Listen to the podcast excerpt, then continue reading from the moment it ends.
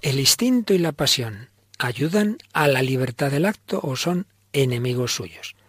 ¿La ley moral y la virtud son condicionamientos del acto libre o su garantía? Hoy seguimos hablando de libertad y moral. ¿Nos acompañas?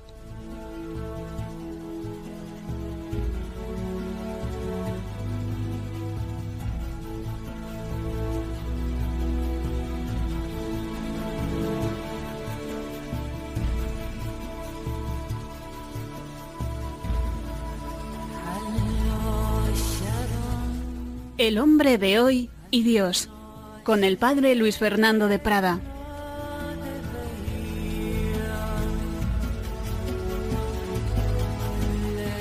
Un cordialísimo saludo, querida familia de Radio María, que estamos una semana más, un día más, para buscar a Dios desde el corazón del hombre contemporáneo, el hombre de hoy y Dios, el hombre que quiere ser libre, el hombre que en su libertad puede buscar o cerrarse a buscar la verdad, la felicidad, en definitiva, a Dios.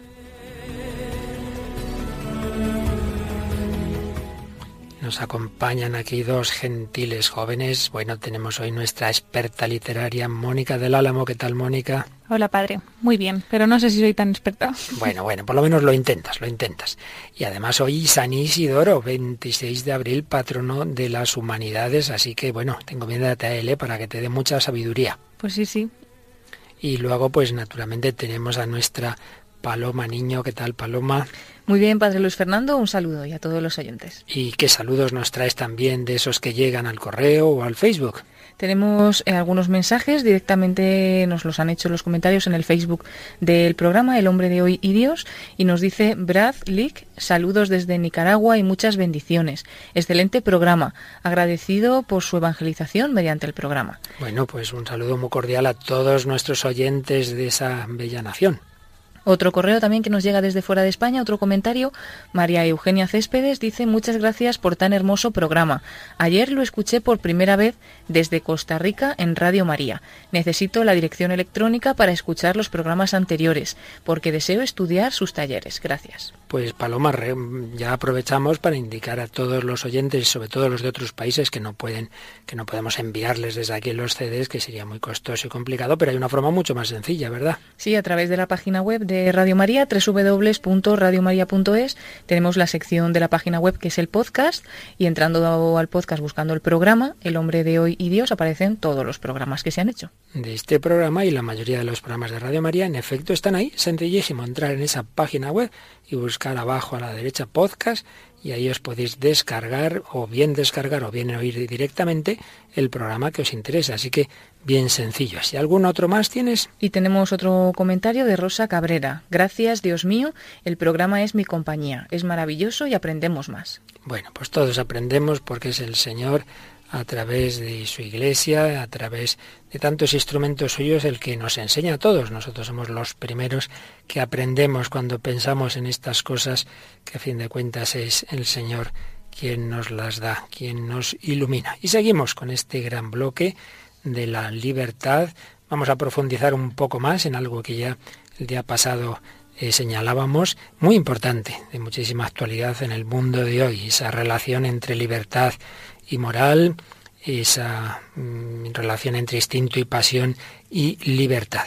Y bueno, pues profundizaremos con la ayuda de un gran filósofo italiano, varias veces hemos usado ya, Gianfranco Basti, pero como siempre en este programa, pues con esa relación con la cultura de hoy, con la literatura, con la música, en ese sentido nos traemos dos o tres cositas, ¿verdad, Mónica? Sí, traemos eh, una obra literaria que no es tan tan tan de hoy, pero sí del siglo XIX, Jane Luego traemos música de Antonio Vega, que se, dejaba llevar por ti. Luego también alguna canción del Jorobado de Notre Dame, que nos estamos aficionando a esa película últimamente. Sí. Ya nos ha dado para muchos, para muchos programas. Sí, sí, nos da tiempo, porque la verdad que vamos a andar justitos hoy, tendremos que correr, pero sí que nos gustaría que nos resumieras ese bello testimonio del doctor Alfonso del Corral, quien fue médico del, del Real Madrid y que tiene un testimonio de fe muy interesante. Bueno, pues esto y mucho más en este programa que comenzamos ahora del hombre de hoy y Dios.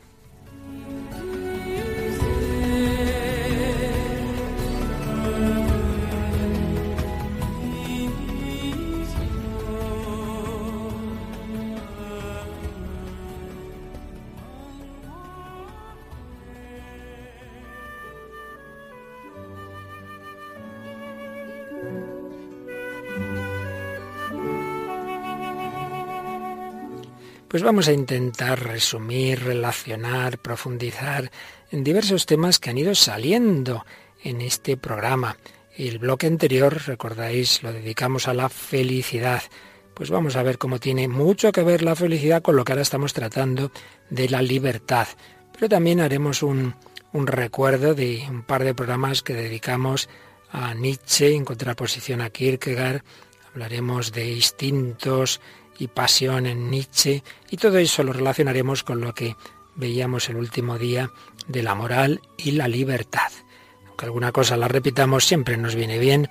Vamos profundizando, vamos relacionando las realidades, toda, todo tiene que ver y es importante esa relación en nuestra cabeza. Hemos hablado bastantes veces de esos maestros de la sospecha de nuestro mundo, de la cultura de hoy, Marx, Nietzsche y Freud. Y particularmente en este programa hablamos bastante de Nietzsche, que identificaba, lo explica maravillosamente Gianfranco Basti, identificaba la autodeterminación de la voluntad en el acto libre con la libertad de seguir el propio deseo. Y encima identificaba este deseo con el mero aspecto instintivo, o sea, para Nietzsche, para ser libre hay simplemente que dejarse llevar de los instintos. Y claro, según este planteamiento, enseguida aparecen como condicionamientos aquellas cosas que en realidad son garantía de la libertad y de la moralidad, o plena humanidad del acto, la ley moral y la virtud. Según ese planteamiento nietzscheano, la ley moral y la virtud reprimirían el deseo, reprimirían el instinto, en definitiva, impedirían la libertad. Y en realidad, como enseguida creo que podremos ver a lo largo del programa de hoy, es justo lo contrario. El instinto y la pasión, cuando uno se deja llevar sin más, precisamente son los enemigos de la libertad. Todo esto proviene de un gran equívoco. Y es que Nietzsche mm, identificaba la moral tradicional y desde luego cristiana con los planteamientos moralistas y racionalistas que estaban vigentes en su época, pero que no son realmente el auténtico planteamiento cristiano. Y frente a esa moral racionalista, él tiene ese nihilismo del que ya hablamos bastante en su momento, pero que hoy vamos a resumir. Por un lado, un nihilismo negativo. Decía el poeta alemán Holderlin que ese nihilismo negativo, nihilismo negativo es la muerte de los dioses que ya no existen y la espera de los nuevos que todavía no han nacido en definitiva, consistía en la negación o transvaloración de todos los valores de la moral tradicional. Y todo esto para dar paso a un nihilismo positivo, en el cual aparece un nuevo orden moral, fundamentado en el sí a la vida, tal como la entendía Nietzsche, claro, el sí a la vida y a sus pulsiones, y de ahí derivaría un nuevo tipo de hombre, el superhombre. Este nuevo sistema de valores no tiene necesidad de ningún fundamento metafísico o teológico de ningún Dios, sino que en realidad se tiene que fundamentar en la falta de sentido y de fundamento del universo y de la misma pregunta respecto de ello. No hay que hacerse esas preguntas importantes. No, no, no hay que buscar fundamento racional. El nuevo imperativo moral será simplemente la voluntad de poder. Yo quiero esto, pues ya está, no hace falta más fundamento. Y junto a esto, que ya lo vimos en su momento, lo que me parece más interesante de la reflexión de, de Basti es que nos hace ver que Nietzsche confunde el aspecto racional de la fundamentación de, la moral y en general de la ciencia occidental con los aspectos racionalistas y no se da cuenta de que para la auténtica filosofía realista, tomista y en definitiva para el pensamiento cristiano, la voluntad no es una facultad de desear en vacío, digámoslo así, sino que es una facultad intencional. ¿Qué queremos decir? Que se dirige a un objeto, se dirige a un bien. La voluntad es deseo porque es atraída por la bondad del objeto mismo. El objeto, en cuanto es conocido por el entendimiento, atrae a la voluntad y por ello no existe una oposición insalvable entre deseo y moralidad, porque la moralidad nos empuja a dirigirnos a los verdaderos bienes, bienes que si los conocemos realmente nos van a atraer, porque el hombre está hecho para el bien, conocido, entonces tenemos deseo de ese bien. Lo que pasa es que el error está en confundir el deseo meramente con el instinto. No se daba cuenta y Nietzsche de que por encima de ese instinto y más allá de él, lo importante es descubrir el deseo del fin del hombre. ¿Y cuál es ese fin? La completa y perfecta felicidad.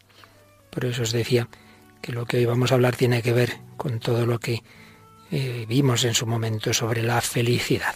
Racionalidad y norma moral no se oponen al deseo, más bien son garantía para la consecución efectiva y duradera del deseo, para que no le suceda al hombre lo que le pasó al propio Nietzsche, pobre, que deseando felicidad y plenitud de vida, acabó pues como acabó, tan mal, reducido pues a una persona que obviamente no funcionaba, y tan enfermo los últimos años de su vida, queriendo dominar sobre la realidad, se encontró expulsado de la misma, porque no quiso aprender de lo real, con la humildad de la inteligencia, sus leyes intrínsecas de esa realidad, sino que pretendió imponerlas al modo de Prometeo. Así lo explica Basti.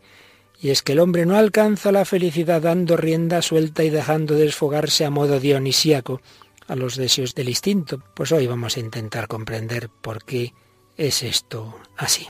Libertad, felicidad, instintos, deseo, todos unos componentes de esta ensalada que hoy queremos cocinar.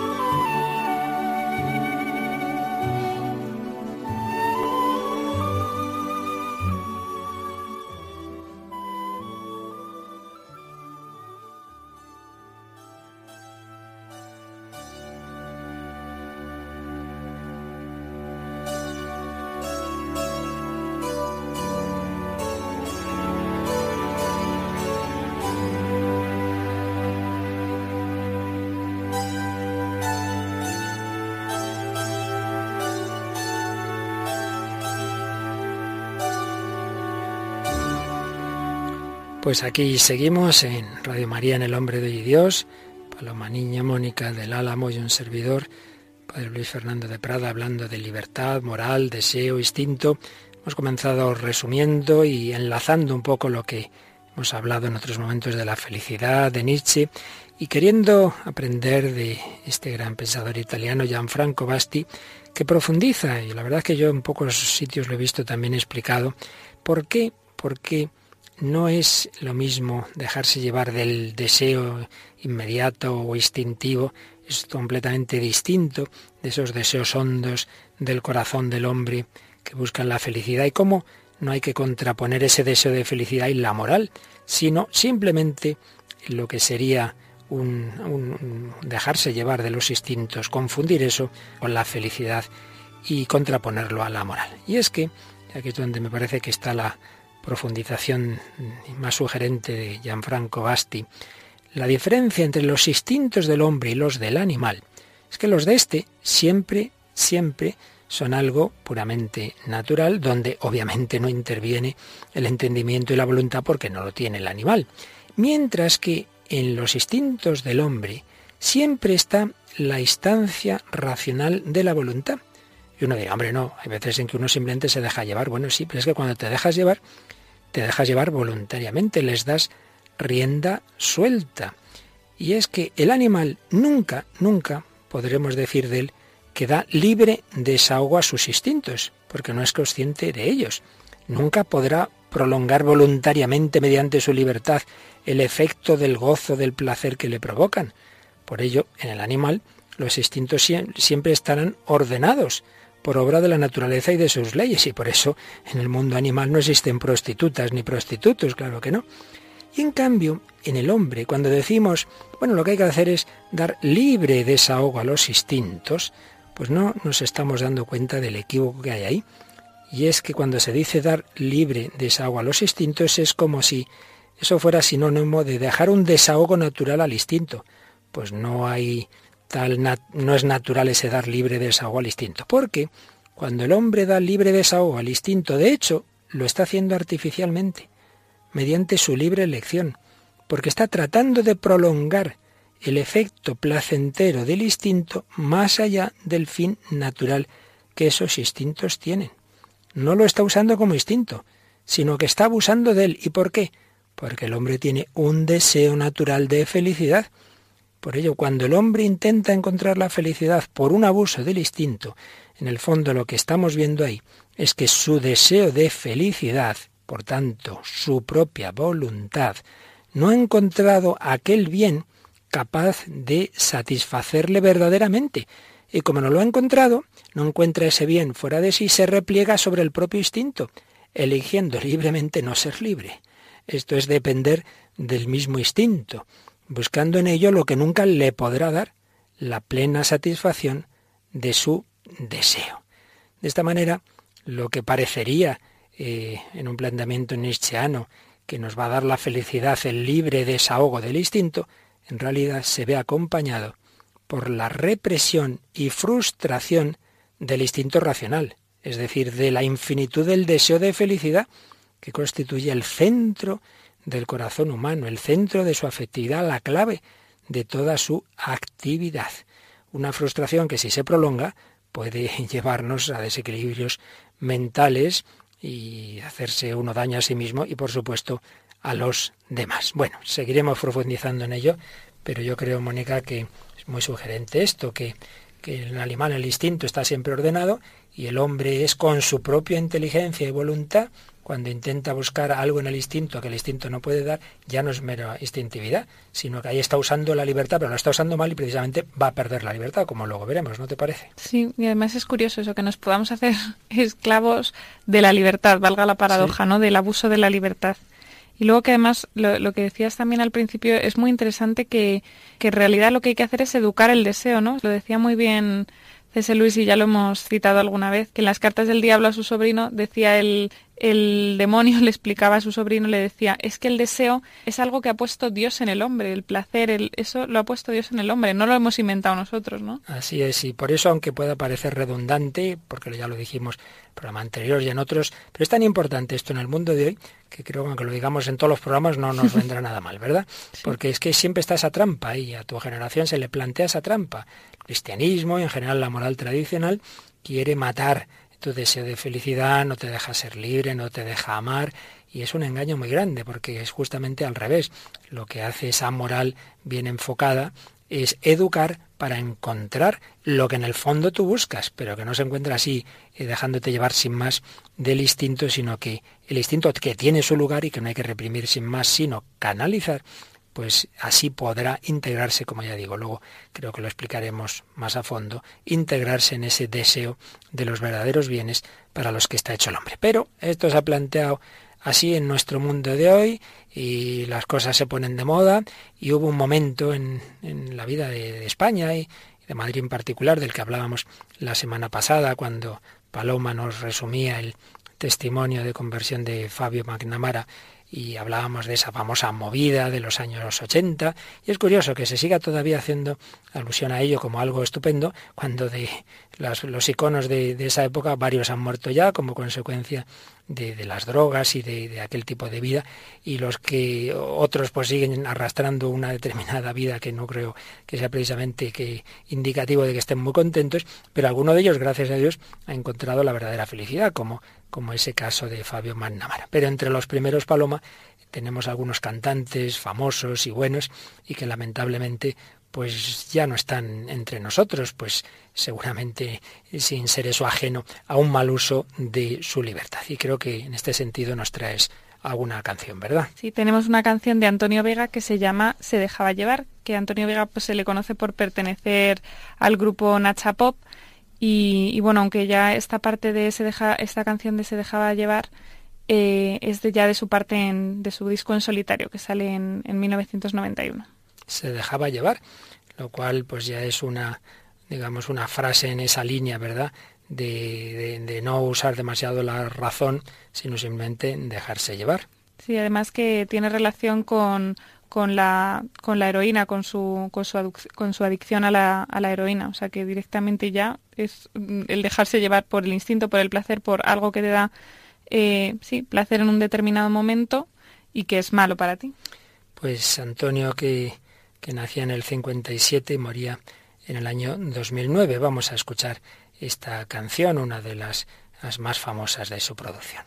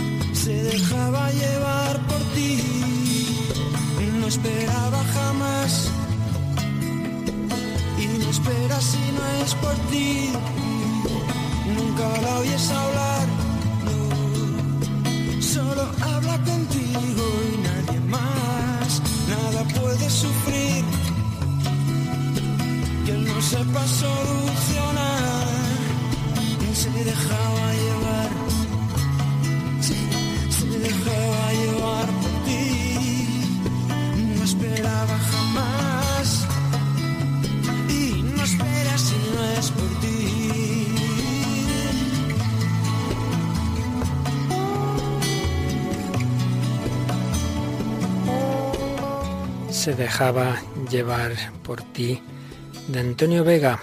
Nos habla de ese deseo de todo corazón humano, de plenitud de felicidad, pero que cuando no se encuentra el objeto de esa felicidad, el amor, la verdad, la belleza, la amistad y en definitiva aquel de quien procede todo ello que es Dios, pues intenta sacar de la mera instintividad, de, de la mera corporalidad, se intenta sacar de ahí el infinito que, que no pueden estar ahí y entonces buscando algo nos encontramos lo contrario. No, no, no, no es mala la instintividad, no es verdad que el cristianismo sea enemigo de esos deseos del corazón humano, pero si se nos dice que esa instintividad debe estar siempre bajo, bajo el entendimiento, bajo la voluntad y, y hacernos ver que, que la voluntad tiene que controlar las desviaciones del instinto. Por otro lado, y esto es un paso interesante, que también diferencia el instinto humano del instinto animal. El primero decíamos es que el animal, pues simplemente a donde el instinto le lleva es algo natural, hasta donde da de sí, mientras que el, en el hombre interviene la inteligencia y la voluntad y muchas veces eh, intentan prolongar los efectos de lo instintivo de una manera artificial. Pero una segunda diferencia muy interesante es que los principales instintos animales, como es la libido sexual y la agresividad, en el animal están ordenados naturalmente a la supervivencia, la supervivencia del animal mismo, la agresividad se defiende, y la supervivencia de la especie, la reproducción. Y en cambio en el hombre, más allá de esa dimensión que también es evidente de la supervivencia, eh, también hay una dimensión propiamente espiritual de la vida humana.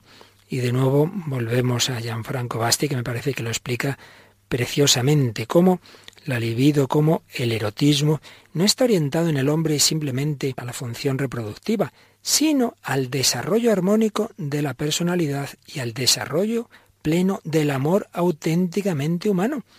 De manera que el acto sexual en el hombre no solo es instrumento de reproducción, sino medio de expresión en el amor matrimonial del don recíproco, pleno y consciente de dos personas, don que constituye una dimensión propiamente espiritual, de autotrascendencia mutua de los esposos.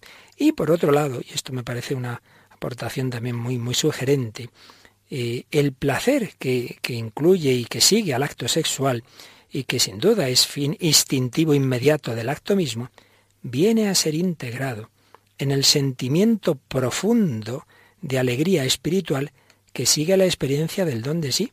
Cuando unos esposos viven su amor verdadero con toda la integración de dimensiones, pues esta dimensión biológica, instintiva, queda integrada en una dimensión superior de alegría espiritual, de comunión, digamos de lo de otra forma, la comunión de los cuerpos es expresión de la comunión de los corazones, de los espíritus, y si no es así, siempre al final, al final deja el vacío, porque hacer algo físico que no exprese las dimensiones superiores espirituales del hombre siempre nos deja un vacío.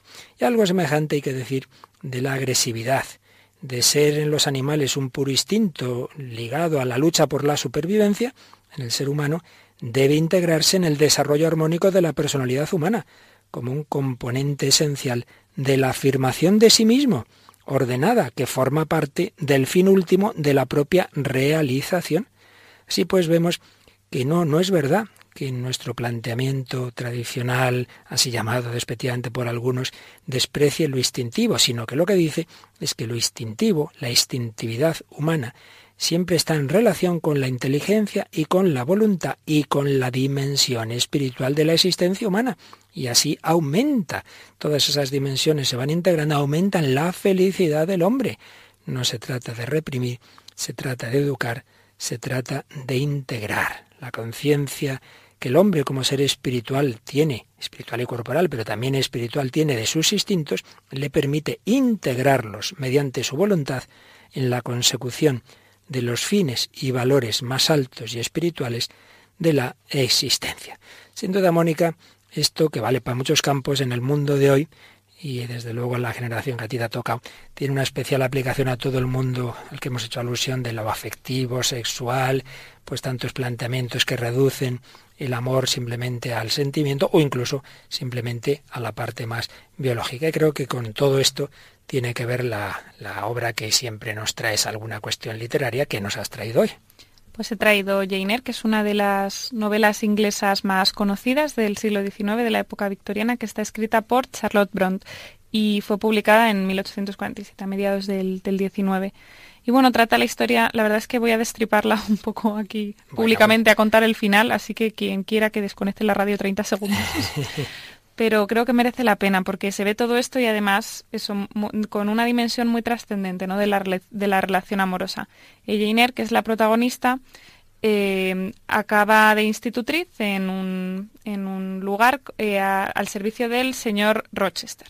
señor Rochester que, que, bueno, surge una historia de amor entre los dos, pues eso, se enamoran y parece pues que se van a casar, ¿no? Pasan un montón de cosas antes, pero por centrarnos en la parte que, nos interesa es que justo cuando se van a casar, pues eh, se desvela un escándalo y es que este señor Roches ya estaba casado. No está mal. Estaba casado, pero no es lo que parece. Estaba casado con, le habían obligado a casarse con una mujer que, bueno, se había vuelto loca, pero ya además tampoco debía estar bien de la cabeza cuando se, se casaron.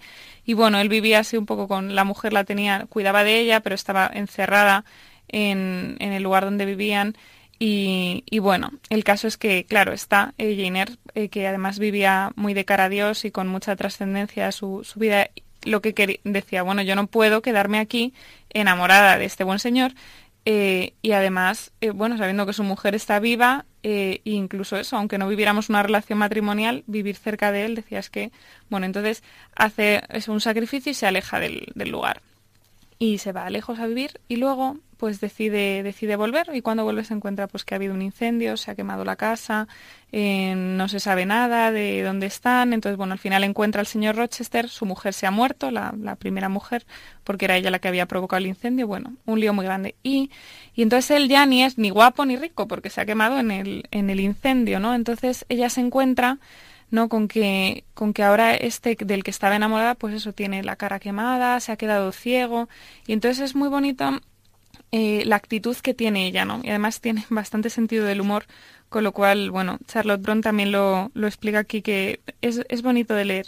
Entonces ella aparece y dice, y él dice, Jane, ¿eres tú? ¿Y has venido a verme? ¿Estás viva y me quieres todavía? ¿Qué haces? ¿Dónde vives? ¿Tienes que trabajar entre extraños? Y ya pues ya le dice que bueno, que ha recibido una pequeña herencia, que ya tiene cierta independencia, eh, que vive sola. Y dice, y dice, bueno, si, dice, no obstante, si ahora eres rica, debes tener muchos amigos que te rodearán y te querrán para ellos. Y no consentirán que quieras dedicarte a hacer compañía a un infeliz ciego como yo, porque ella dice que ha venido a quedarse con él y dice, no lo crea, ya que soy totalmente independiente y hago mi voluntad de manera que me he propuesto vivir a su lado para acompañarle y ocupar el puesto de enfermera, ama de llaves, amiga y todo lo que sea necesario para que vuelva a tomar gusto a la vida de relación. Quiero ser sus ojos y sus manos, y el guardián de su vida hasta la hora de mi propia muerte, y ya no tiene más motivos para sentirse desolado. Y entonces, bueno, eh, ella ve también que, que él mismo eh, se da cuenta de que, bueno, que ya no es, digamos, objeto de atracción, solamente, por así decirlo, ¿no? O sea, lo que, que él en una relación amorosa pues siempre hay con la, parte de atracción, pero, pero aquí él se da cuenta, ¿no? De que, de que ella es cuando mira más allá. Es verdad que, que hablamos del instinto, hablamos de, de, digamos, eso tan primario del, del ser humano, pero aquí es justo la otra parte, ¿no? ¿Cuál es la mayor prueba de la libertad, la mayor prueba del amor? El ser capaz de sufrir por el otro, el ser capaz de decir, bueno, pues es que encima soy capaz no solo de trascender el deseo, sino de trascender esto que primeramente pues me surge, ¿no? Digamos que está el amor por encima de todo, incluso de, la, de cómo esté él en ese momento. Entonces, bueno, la verdad es que la escena entera merecería la pena leerla y nos podríamos tirar aquí eh, un buen rato, pero bueno, yo creo que aquí se ve directamente que, que ella se queda porque le quiere y una vez que puede quedarse, ¿no? Pues ya no está casado, ya mm, puede cuidar de él y puede amarle, incluso aunque, pues eso, con esta situación que tiene.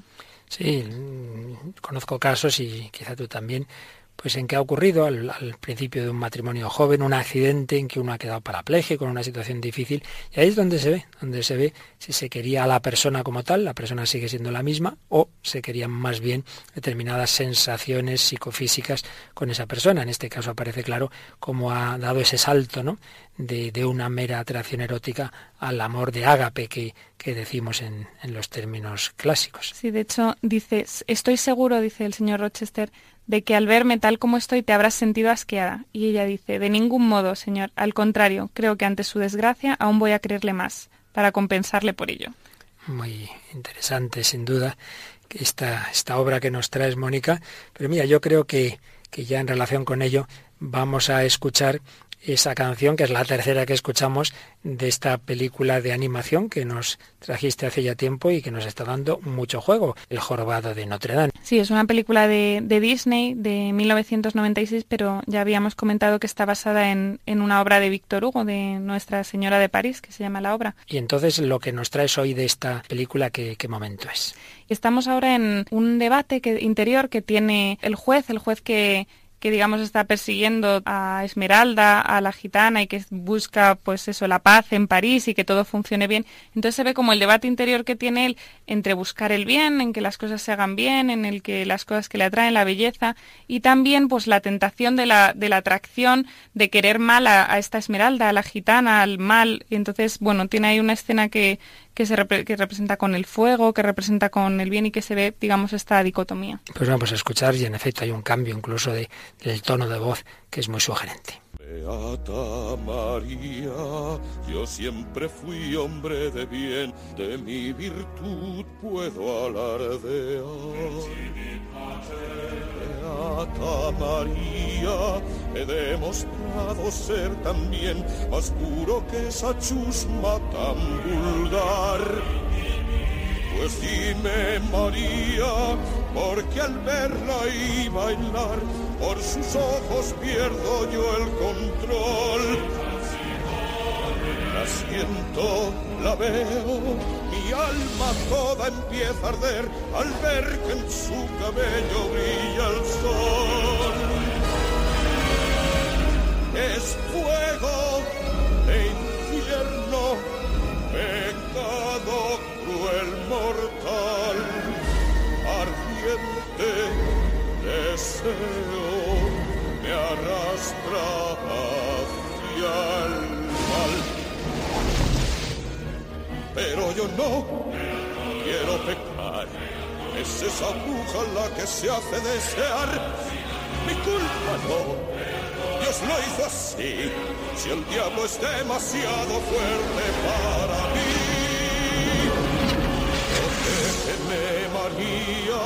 esa sirena, esa mujer, que no me lleve a mi perdición.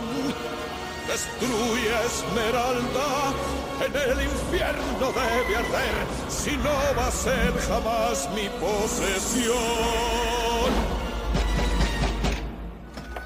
Ministro Frodo, la gitana se ha escapado. ¿Qué? No está en la catedral. Se ha ido. Pero, ¿cómo? No importa. Vete, idiota.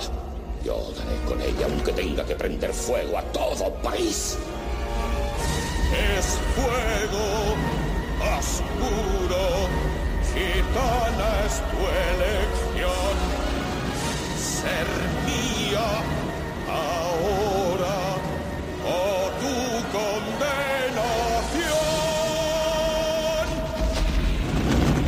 Dios se apiade de ella.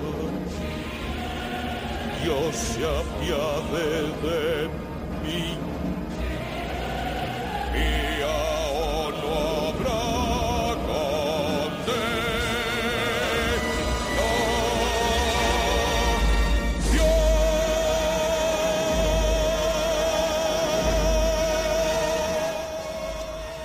Pues aquí seguimos en Radio María en El Hombre de Hoy y Dios. Acabamos de escuchar una de las canciones del Jorobado de Notre Dame. A ver, explícanoslo un poquito más esto, Mónica. Pues es curioso porque empieza como con una oración a la Virgen, ¿no? Sí. Él todo muy devoto, empieza pues a rezar que él lo que en realidad quiere pues eso es que todo vaya bien, que no haya gente pues eso, que vaya pues creían todos tenían esa idea de que los gitanos son malos ladrones. Entonces él decía, bueno, yo esto lo hago por la justicia, por el bien. Pero claro, luego se empieza a parecer un poco a la oración del fariseo en el templo, porque empieza a decir que, que pues eso, que, que yo, que soy la perfección aquí, que vengo a ordenar el mundo.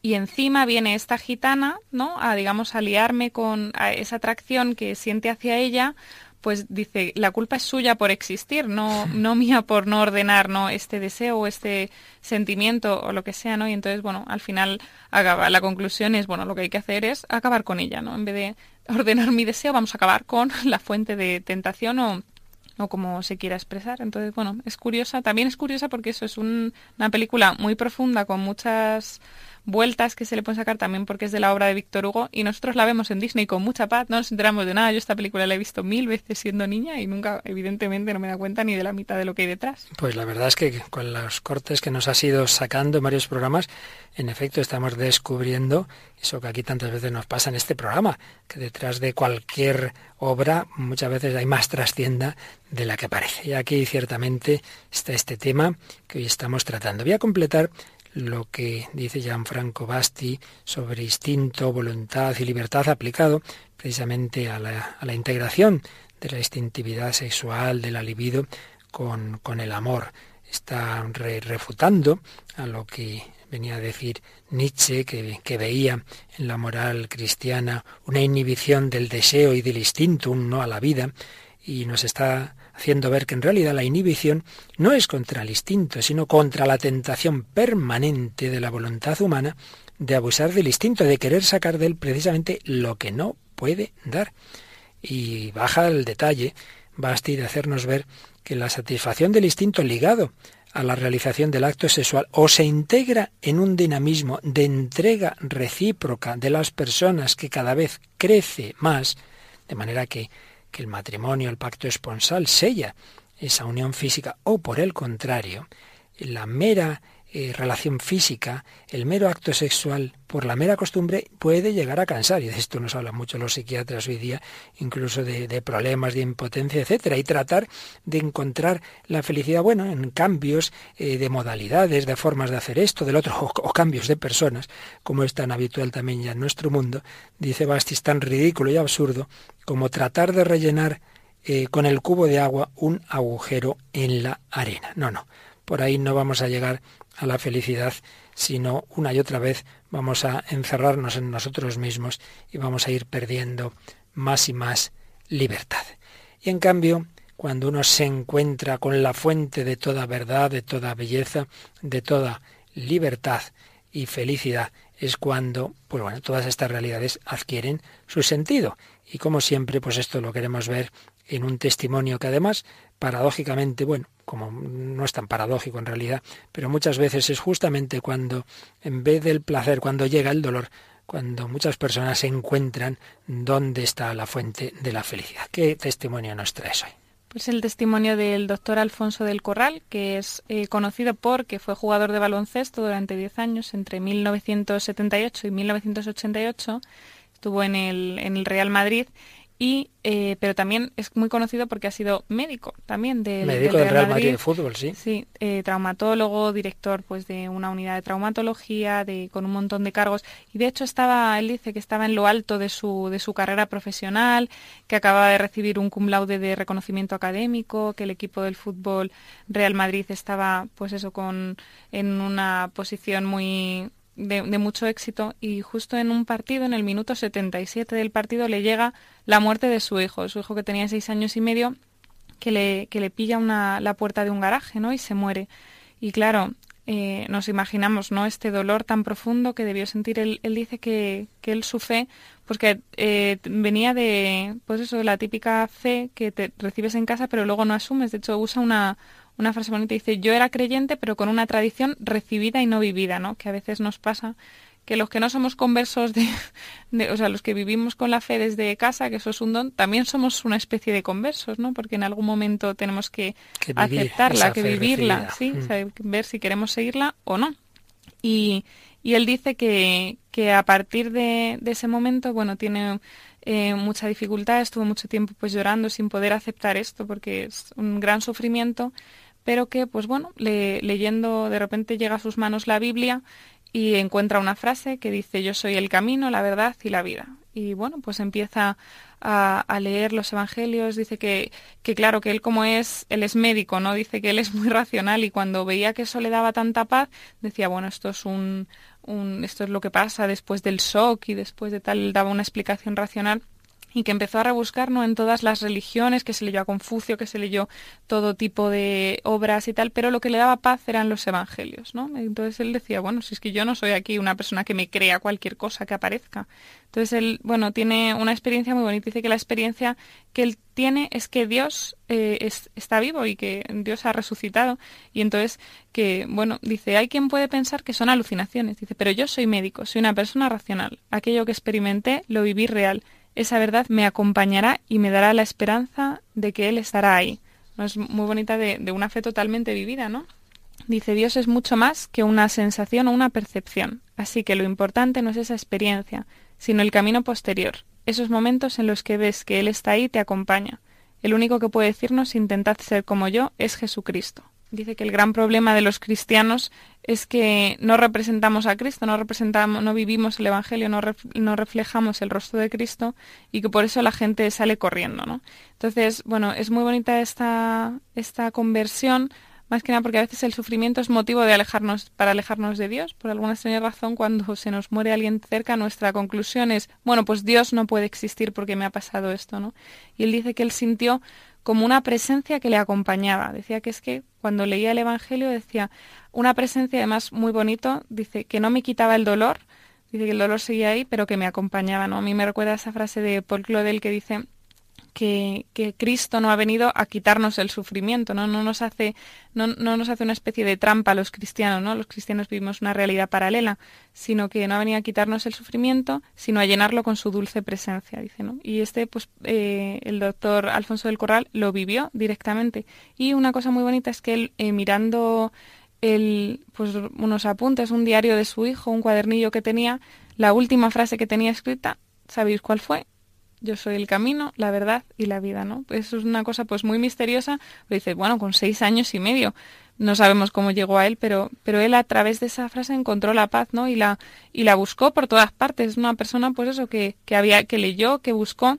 decía, mira, a mí lo que me daba paz, objetivamente hablando, era el Evangelio y era la Biblia y era el, el encuentro, ¿no? Este que había vivido, pues Así que la verdad es que estas cosas ayudan mucho a los demás, que lo vemos desde fuera pues esa frase con la que empezó su acercamiento al Evangelio, esa frase tan central de los Evangelios de Jesús, yo soy el camino, la verdad y la vida, esa es su primera frase, digámoslo así, de su conversión, era la última frase que su hijo pequeño de seis años escribía antes de morir. Yo conté alguna vez que una vecinita que había en casa de, mi familia pues, tuvo un accidente y murió con, con 12 años y se encontraron también en su cuaderno escritas unas frases y una de ellas decía Jesús me arrastra atrás de sí a una vida más bella.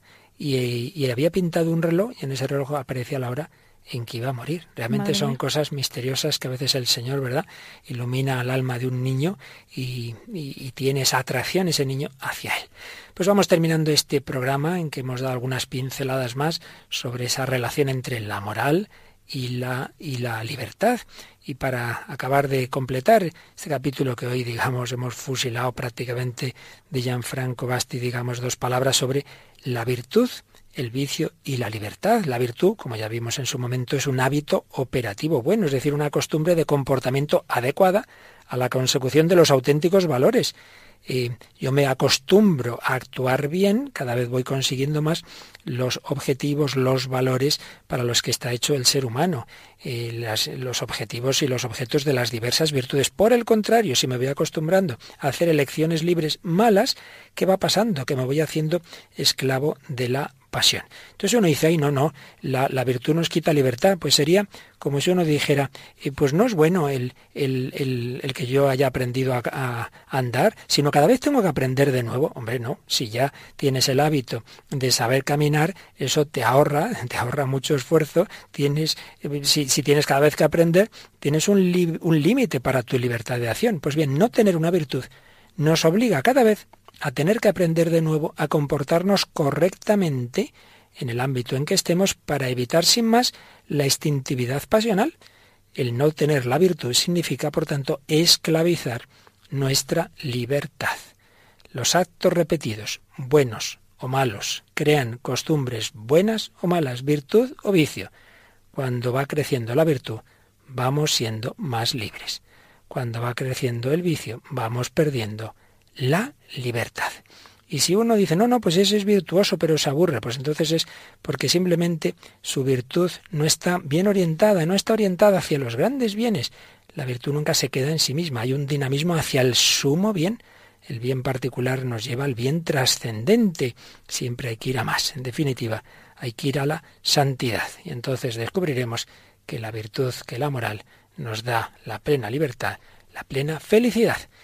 Una libertad a la que se nos invita eh, muchas veces teniendo que tomar decisiones pues fundamentales, como hacía alusión esta canción que vamos a escuchar para terminar, que la compuso nuestro buen amigo y sacerdote, padre Gonzalo Mazarrasa, cuando sintió la vocación y luchaba después de una vida juvenil, era universitario, tenía novia, ¿qué hago, qué no hago?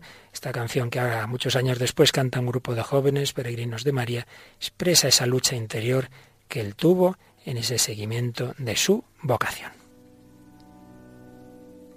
Y te vas al fin por el mismo camino después de probar tantos otros, ya ves, dejaste de andar al borde del y te vas tras él para no volver. Quedaron atrás tu casa y tus libros, aquellos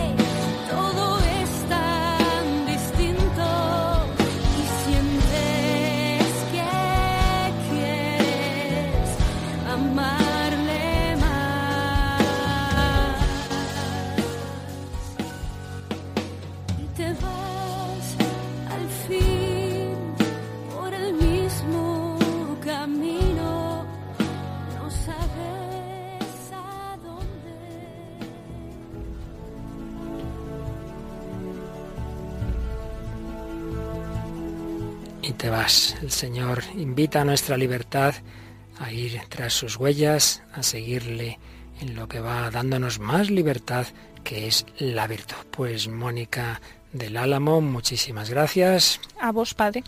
Y a Paloma Niño, que va a recordar, como siempre, a nuestros oyentes cómo pueden comunicarse con nosotros. Sí, pues puede ser a través del correo electrónico el hombre de hoy y Dios arroba radiomaria.es para una comunicación más extensa o si no también pueden hacernos algún comentario sobre los programas en el Facebook del programa buscando en el buscador de Facebook el hombre de hoy y Dios o directamente buscando facebook.com barra el hombre de hoy y Dios todo seguido.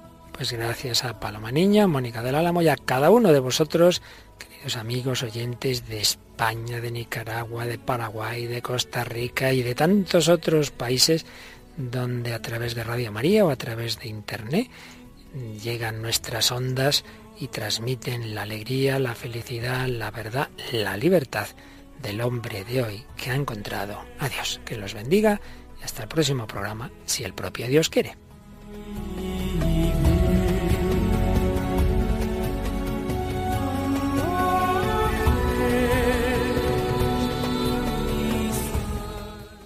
Así concluye El hombre de hoy y Dios, un programa dirigido en Radio María por el Padre Luis Fernando de Prada.